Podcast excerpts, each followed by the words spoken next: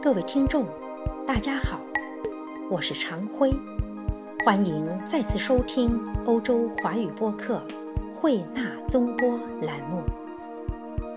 一九三七年十二月十三日，侵华日军从中华门入城，在南京开始了为期六个星期的血腥屠城。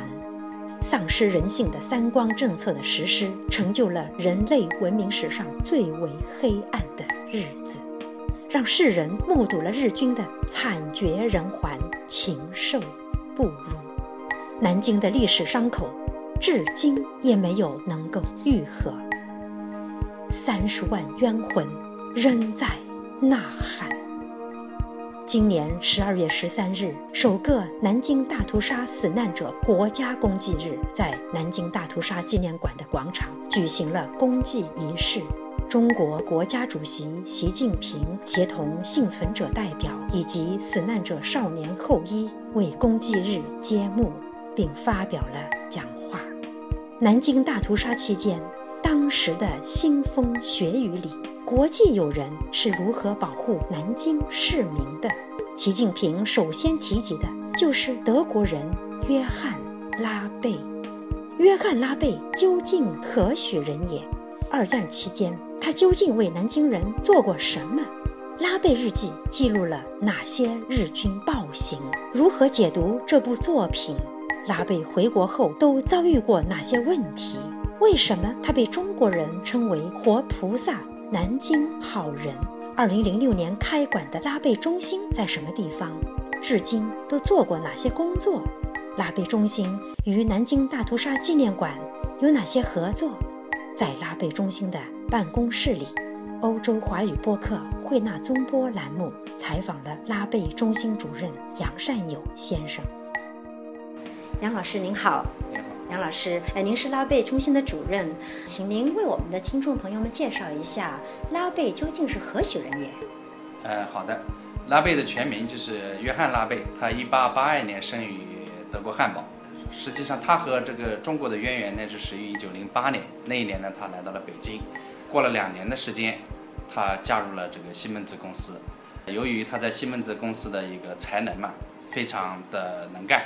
所以呢，这个。后来被西门子公司派驻到天津，呃，一九三零年的时候又被任命为这个西门子南京办事处的代表。三二年呢，他呃到南京来，在我们这个小粉桥一号租住了我们当时金陵大学呃农学院院长的房子，在这里面呢，他的家人呢也是会过来看望他，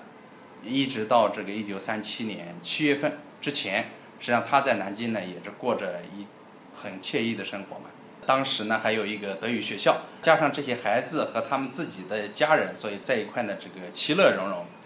那么这么一个幸福、祥和、平静的生活呢，实际上就呃被呃一九三七年七月七号这个日军侵略中国的炮火呢就打碎了。更有甚者，就是在三七年八月十五号那一天，实际上当时他还在北戴河和他和他的夫人一块度假。这时候呢，他听到了这个。呃，日本飞机轰炸南京的这个消息，尽管他的朋友和家人一直都劝他不要来南京了，但是呢，他还毅然决然的只身返回了南京，和当时的这个受难的中国人们站在一块。随着这个战事的紧逼，在十一月二十二号，他呢联合了留在南京的二十几个西方人士，一起呢成立了一个呃南京安全区国际委员会。由于他约翰拉贝的自己的一个品质、才能和他呢自己的一个独特的这个纳粹身份，他呢被推选为安全区委员会主席。那么在这个三点八六平方公里的这么一块地方呢，建立了一个呃安全区。这个安全区呢，呃内部设立了二十五个难民收容所，一共保护了二十五万中国人们的生命。在此同时呢，实际上我觉得约翰拉贝对人类另外一个重大的贡献，就是他把当时的所见所闻以日记的形式记录了下来，这就是后来闻名于世的拉贝日记。拉贝日记，拉贝在您心目中，他是天生的英雄或者伟人吗？我觉得不是，实际上约翰拉贝呢也是一个普通的人，那么这个普通的人呢，因为这个南京大屠杀这么一个突然的事件，成为后来被世人尊称为这个 Living Buddha，就是活菩萨、南京好人等等这么样一个崇高的荣誉。实际上呢，这也可以证明了一作为一个普通人，如果说他自己内心呃藏着对于人类的一个大爱的话，我想在关键的一个时刻，那么使他这种内心的潜力爆发出来，我觉得他就可能成为一个英雄。实际上，约翰拉贝呢也是和平常人一样，只不过是呢，他由于自己平时的一个内心的积淀，在南京大屠杀这么一个生死存亡的这个关键时刻呢，他毅然决然地站在了受害者的一方，使他呢成为一个活菩萨或成为一个伟人，这也是他应该得到的一个称号。也就是说，拉贝还是有人性中的闪光点的。对对。嗯，那么拉贝中心它又是何时成立的呢？为了纪念约翰·拉贝以及所有其他这个安全区委员会人们的这个人道主义精神，我们中德双方联合的将这个约翰·拉贝故居修缮成拉贝纪念馆了。那么它的啊有两块牌子，一个是南京大学拉贝与国际安全区纪念馆，另外一个呢就是拉贝冲突化解与研究交流中心。那么实际上这个两块牌子呢发挥了不同的一个功能和作用。拉贝纪念馆呢就是吸引。全世界所有的来访者进行参观，进行做和平教育、爱国主义教育基地等等。呃，另外一个呢，就是因为它是一个研究中心嘛，所以在这里面提供一个平台，就是为所有世界上爱好和平的或者对和平以及和平学有研究的那些人士呢，一个研究交流的一个场所。拉贝的家人还有活着的吗？如果有的话，他们知不知道你们这儿有拉贝中心，研究拉贝的中心？约翰拉贝现在呢，就是他还有一个孙子叫托马斯拉贝。他是呢，这个海德堡大学的医学教授。每一年，他和他的家人一块到南京来，到拉贝故居来凭吊他的祖父。那么同时呢，这个南京市只要有一些重大的活动，比如说呃前面举办的这个青奥会，市政府都会邀请他过来参加这个活动。那么趁此时机，他也会带他的朋友，比如说这一次的青奥会期间，他还带了德国奥委会的主席和他一块呢就。来参观了这个呃拉贝纪念馆。这个时候呢，他就是很高兴的向对方介绍他的爷爷是怎么样的一个人，然后呢，还向他赠送了德文版的这个拉贝传。从此呢，也可以看出来，就是作为约翰拉贝的后代，对约翰拉贝的这个呃人道主义精神很崇拜，也很以他们为荣。德文版的拉贝传。是由他的孙子自己撰写的吗？不是，因为他这个《拉贝传》呢是中文版的《拉贝传》，是由我们这个呃南京大学历史系的一个毕业生叫黄慧英的他写的。那么现在呢，就是把他的这个中文版翻译成德文版，现在德文版已经已经这个出版了。那么。现在这个英文版呢正在制作当中，在不久的将来呢也会问世。啊，刚才您提到这个《拉贝日记》，我相信您一定读过《拉贝日记》，嗯，也许读过多遍啊。请问这本书里有哪一些特别能打动您的东西？我觉得提到《拉贝日记》呢，实际上在我读书的过程中，对我感受很深的呢，就有以下这几个方面。我们这个中国传统文化当中有这么对不朽人生有一个定义。约翰拉贝呢，虽然是德国人，但是他在中国待了三十年，我想他也深受了中国传统文化的影响。那我们这个文化中说，呃，有这么一句话叫“太上有立德，其次有立功，其次有立言，虽久不废，此之为不朽”。那么对人生的不朽做下了这三个定义。实际上，从拉贝日记这个里面记述可以看出来，约翰拉贝在立功、立德、立言这三个方面，他都是有做出自己的贡献来的。比如说，我们从立德的这个角度上来说，我举一个例子：我们东北大学的有一个大学生在参观完拉贝纪念馆以后呢，他在留言上这么写的：“中国人说，救人一命胜造七级浮屠。约翰拉贝当时拯救了二十五万。”中国人，那么这二十五万中国人的生命，足以为约翰拉贝搭建一条通往天堂的阶梯。从这个角度上来说，说约翰拉贝得于天启载生灵是一点都不过分的，因为他拯救了二十五万人的生命，这么一个大德，也就是我们中国传统文化说是天地之大德曰生，就是天地之间最大的道德，是对是给人们带来生的希望。那么我觉得，约翰拉贝这么一个德性，是足以让人们能够铭记在心的。其次说这个立言，立言呢最代表性的就是这个呃拉贝日记了。我觉得约翰拉贝虽然离我们远去了，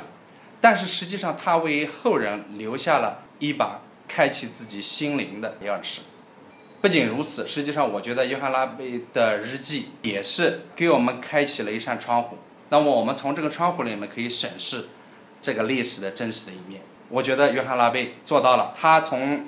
一九三七年的九月十六号一直记录到一九三八年的二月二十六号，在中国的日记，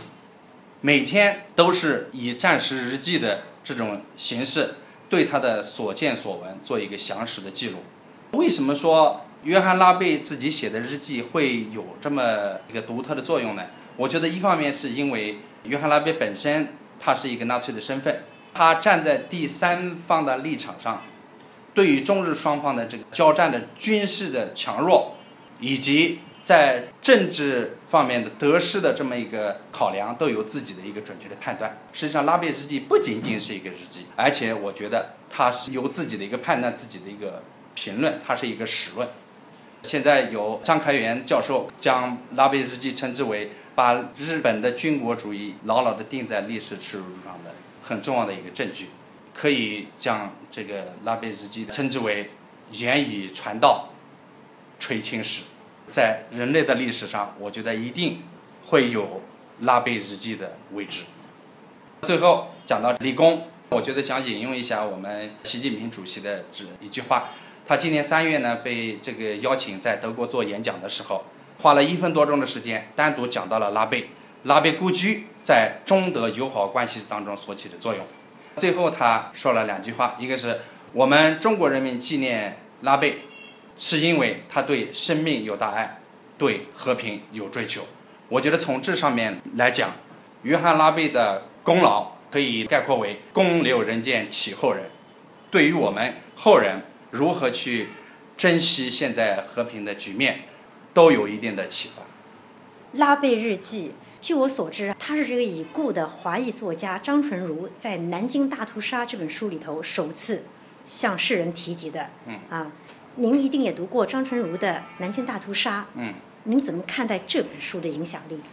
呃，实际上呢，我觉得对于拉贝日记的挖掘，或者是对整个南京大屠杀史的这么一个历史的再现，很多人做出了贡献。那我们中国很多学者，包括我刚才提到的这个黄慧英在内，实际上在我们华人的圈子里面，他的影响就是对拉贝日记、对拉贝、对南京大屠杀这个史实的挖掘以及传播，做了很大的贡献。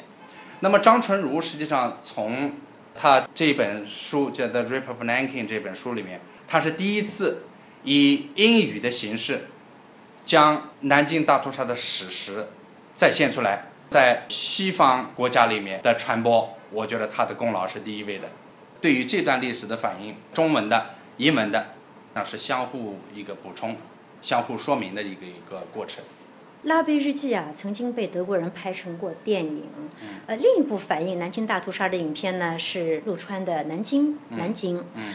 作为研究拉贝的专家，您如何解读这两部影片？嗯，我觉得呢，这两部影片实际上是一个艺术品嘛。作为一种艺术，它来源于生活，一定会高于生活的。他们呢，影片当中都提到了拉贝，拉贝日记。我觉得呢。在基本上尊重了这个历史的史实的呃前提下，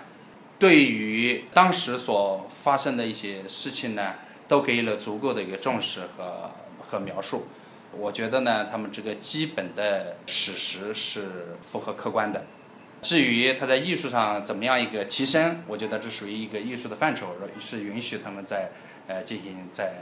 有自己呃作者的一个观点，有自己制制作人他们自己的一个。一个考量，我觉得也是可以包容的，就是它里面有一些呃不成熟的，或者是对于历史的各个方面的反应呢，还有一定的空间去挖掘。实际上呢，我觉得这也是给我们后人嘛，再去进行完善这么一个历史的一个史实，留下了一定的空间。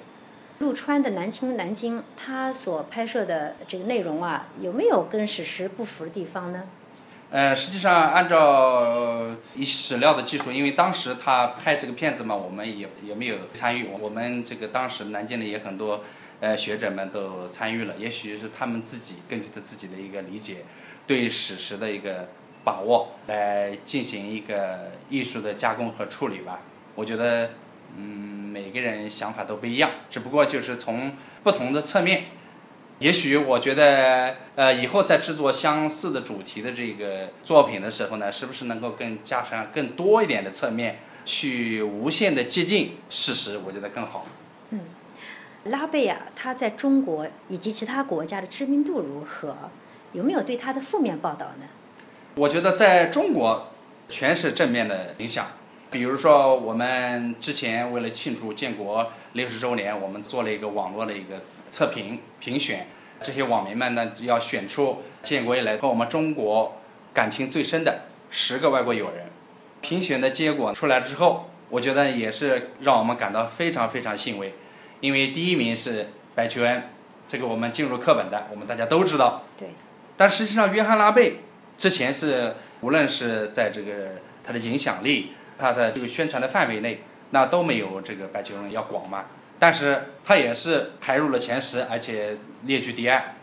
那么这这样子的话，事实上我们也得到了我们不仅是社会各界的一个认可，我们这个国家的呃领导人也是呃为此在人民大会堂呢也接待了这么十大国际友人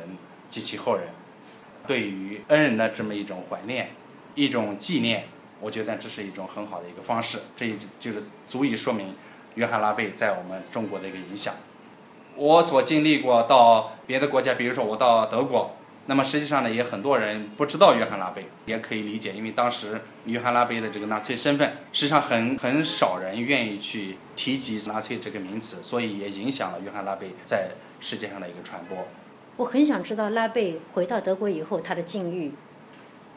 拉贝在三八年二月回国了以后，他一直还没有放弃向世人公布。南京大屠杀的真相，分别五次在不同的场合做报告，播放这个约翰马基当时拍的影片，甚至给这个呃希特勒写信，把他这个拉贝的日记寄送给呃希特勒。那么很遗憾的是呢，就因为这件事，他遭到了盖世太保的逮捕，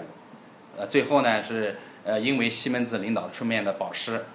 他呢被释放了出来。但是呢，他被警告不许做报告，甚至不许打电话。但是很幸运的是。把日记还给他了，否则的话，今天的拉贝日记就名存实亡了。嗯，我觉得他的这些行为，实际上一直呢也是受他自己这人道主义的精神在支配着。后来由于二战以后德国战败，受到了盟军的审判，就因为约翰拉贝当时在南京的人道主义行为，所以呢，这个法庭呢也是把这个约翰拉贝呢作为一个非纳粹化。来进行处理了，就是，呃，其实也就是将他把这个其他的这个纳粹分子呢区别开来，他的生命至少保全了，对约翰拉贝是最大的一个安慰。虽然说他们的生活也没有因为他这个非纳粹化带来实质性的变化，但是实际上我觉得对约翰拉贝的心理是安慰是很大的。嗯。当然，我知道这个拉贝中心啊，开馆以来，呃，有一些奥地利志愿者到这儿来，呃，为拉贝中心做一些工作。这些志愿者们，他们都做哪些工作呢？我们到现在为止已经接纳了九个奥地利志愿者了。这些志愿者们过来，在我们拉贝纪念馆呢做了很多的贡献。首先，他们呢就是作为一个讲解员。对参观的人，特别是从欧洲国家来的人，带他们参观，给他们讲解，这样呢，就是让西方国家的人能能够和这个奥地利志愿者呢本身，他们就感情上就能够一个很很近的这么一种感觉，所以他很容易也能够接受约翰拉贝的故事。那么另外一个任务呢，这就是嗯做一些翻译工作，就是我们讲那个 paperwork，有有许多德文的、英文的。我们呢可以请他们做一些互相翻译，那么翻译成德文或者是英文这工作，我觉得呢这个也是不可替代的作用。还有一个呢就是刚才我我也讲了，这是一个研究中心，那么也实际上呢它也分担了一些和全世界和平交流中心的这个交流的工作。他们在志愿服务的同时呢，根据他们回国的有有很多我们在一直在保持的联系。他们也反映说，就是我们在奉献的同时，我们也学到了很多知识。通过和参观者的交流，特别是有一些很重要的一些客人，呃，有有一些是这个政治家，有一些是做的很好的商人。那么他们通过他们的交流，哎，能够学到了他自己所学到的知识以后，对他们呃人生的道路，我觉得也是很有帮助的。刚才我上楼的时候还看到一位呃小伙子在讲解拉贝，那么他对拉贝的了解是来了您这儿之后呢，还是在之前就做了一些功课？是这样，就是每一个到我们拉贝纪念馆来的这个志愿者，在来之前呢，他们的功课做的都很足，至少说拉贝日记他们都是一定要读完的。然后呢，对于这个约翰拉贝这个人是怎么样一个人，他在南京做了一些什么事儿？对南京大屠杀这个故事呢，他呃要有所了解。这个奥地利志愿者叫 Daniel，他呢也就是利用自己在这个拉贝纪念馆的一些经历，把约翰拉贝的这个故事呢就讲给这个南师附中的这些学生们呃来听，因为他们都是年龄上都很相仿的学生嘛，所以呢他们呃感情上比较接近，在交流起来了，我觉得效果会更好。啊，嗯。今年十二月十三号被定为首个国家公祭日，拉贝中心会有哪些相应的活动呢？我们这一阶段以来，呃，活动频频，比如说我们应邀去中学、去社区、去讲座，把约翰拉贝的故事呢告诉他们。另外呢，还就每天呢都会有一些这个团体、一些参观的人到这里面来做一些这个纪念活动，通过各种方式。对于约翰拉贝的怀念，对于失去的二十五万生命的这么一一种祭奠。另外一种活动呢，我们就是在我们这个拉贝故居里面呢，这个举行一些研讨会、学术性的会议，就是从学理的层面加深对约翰拉贝的研究，对于南京大屠杀史的研究。拉贝中心自从成立以来，有哪些具有里程碑意义的活动？今后还有哪些打算呢？我觉得第一个有代表性的就是我们拉贝纪念馆成立。那我们成立呢，我们举行了一个典礼。因为这个拉贝纪念馆呢是中德双方共建的，在这个开幕典礼上呢，我们也邀请了德国驻中国总领事、南京大学、南京市政府的领导以及西门子。和波西他们这个公司的这个总裁一道来参参观了。那么更有一点要值得说一下的，就是拉贝的孙子也应邀来参加这个典礼。他的孙子也参加了你们的开幕典礼。对对对，所以这个呢也是对拉贝纪念馆来说，也是一个很好的一个开端。那么另外呢，我们还举办过一次这个国际学术研讨会，呃，我们邀请了这个美国、加拿大、日本、德国。呃，等一些呢重要的一些和平的学者，呃，来和我们这个中国的学者们，对于这个约翰拉贝，对于和平学的这么一个发展，从学术的层面呢进行研究。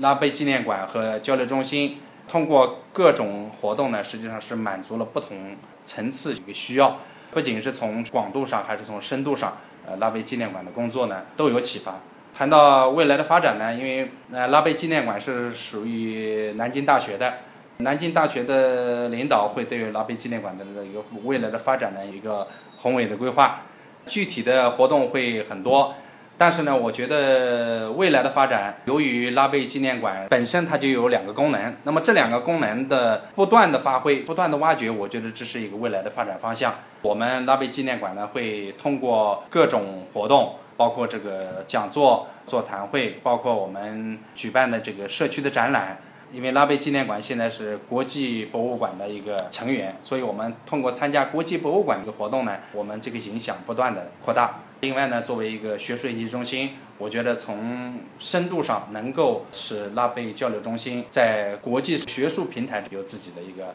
位置，能够呢不仅提升这个约翰拉贝的这个宣传力，而且我觉得这个学术的影响力呢也会。不断的扩大。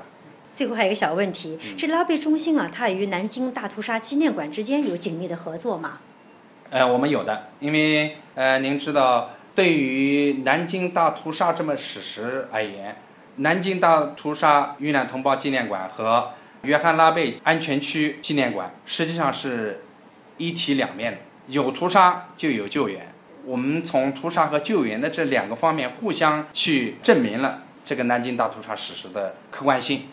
所以有很多在参观完了南京大屠杀纪念馆以后，他就会到拉贝纪念馆来去看一看哦，当时这些西方人士是如何去拯救那些中国人的。反之亦然，我们在拉贝纪念馆的参观的人也是一样。当然了，由于我们这个拉贝纪念馆的面积很小。而且呢，这个影响力呢，实际上我觉得还没有南京大屠杀纪念馆的影响力大。但是我觉得这也是它未来发展取得足够进步的这么一个点。随着我们人类对和平呃追求步伐的越来越快，拉贝纪念馆呢作为一个和平交流中心，作为一个和平教育基地，越来越多的人会了解它。非常感谢您，杨老师，谢谢您接受慧纳中波的采访，谢谢，谢谢，谢谢您。身为纳粹党人的拉贝，借二战期间纳粹政府与日本政府互不宣战的协定，以自己方圆仅四公里的弹丸之地，在南京大屠杀期间，在美国友人施密斯等和金陵大学校董杭立武的鼓励和支持下，他不顾个人安危。毅然接受南京国际安全区主席这个重任，并筹建了地处金陵女子学院、汉口路小学、金陵大学、五台山小学、最高法院、江南水泥厂、栖霞寺等二十五个难民收容所，从而救济了二十多万中国难民。回到德国柏林后的拉贝，虽然在战后。被非纳粹化，但晚年的生活十分清苦，全家六口人没有生活来源，靠采集野菜等果腹。然而，他救助过的南京人没有忘记他。自1948年底起，南京市参议会发起募捐委员会，通过各种渠道定期以钱物等接济他和他的家人。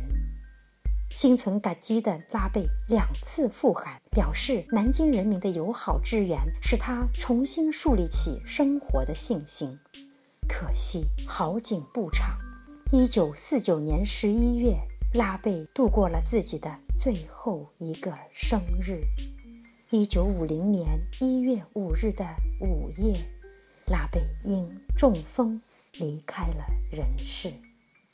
二零零五年，二战结束六十周年，几位在柏林和汉堡的中国留学生自发组织捐款，为拉贝修建雕像。在高约七十厘米的半尊青石雕像下基座上，刻着“南京好人”四个字，以纪念这个手无寸铁却救助了二十五万中国人的德国人。忘记历史。意味着背叛，让我们勿忘国耻，也让我们勿忘拉贝。国家公祭日上，习近平说：“我们为南京大屠杀死难者举行公祭仪式，是要唤起每一个善良的人对和平的向往和坚守，而不是要延续仇恨。”大家共同祝愿中国的复兴腾飞吧。因为只有国家强盛，才能够真正保护国家的权益，保护他国民的安全，真正维护人类的和平与正义。各位听众，今天的节目到此结束，感谢收听，我们下次再会。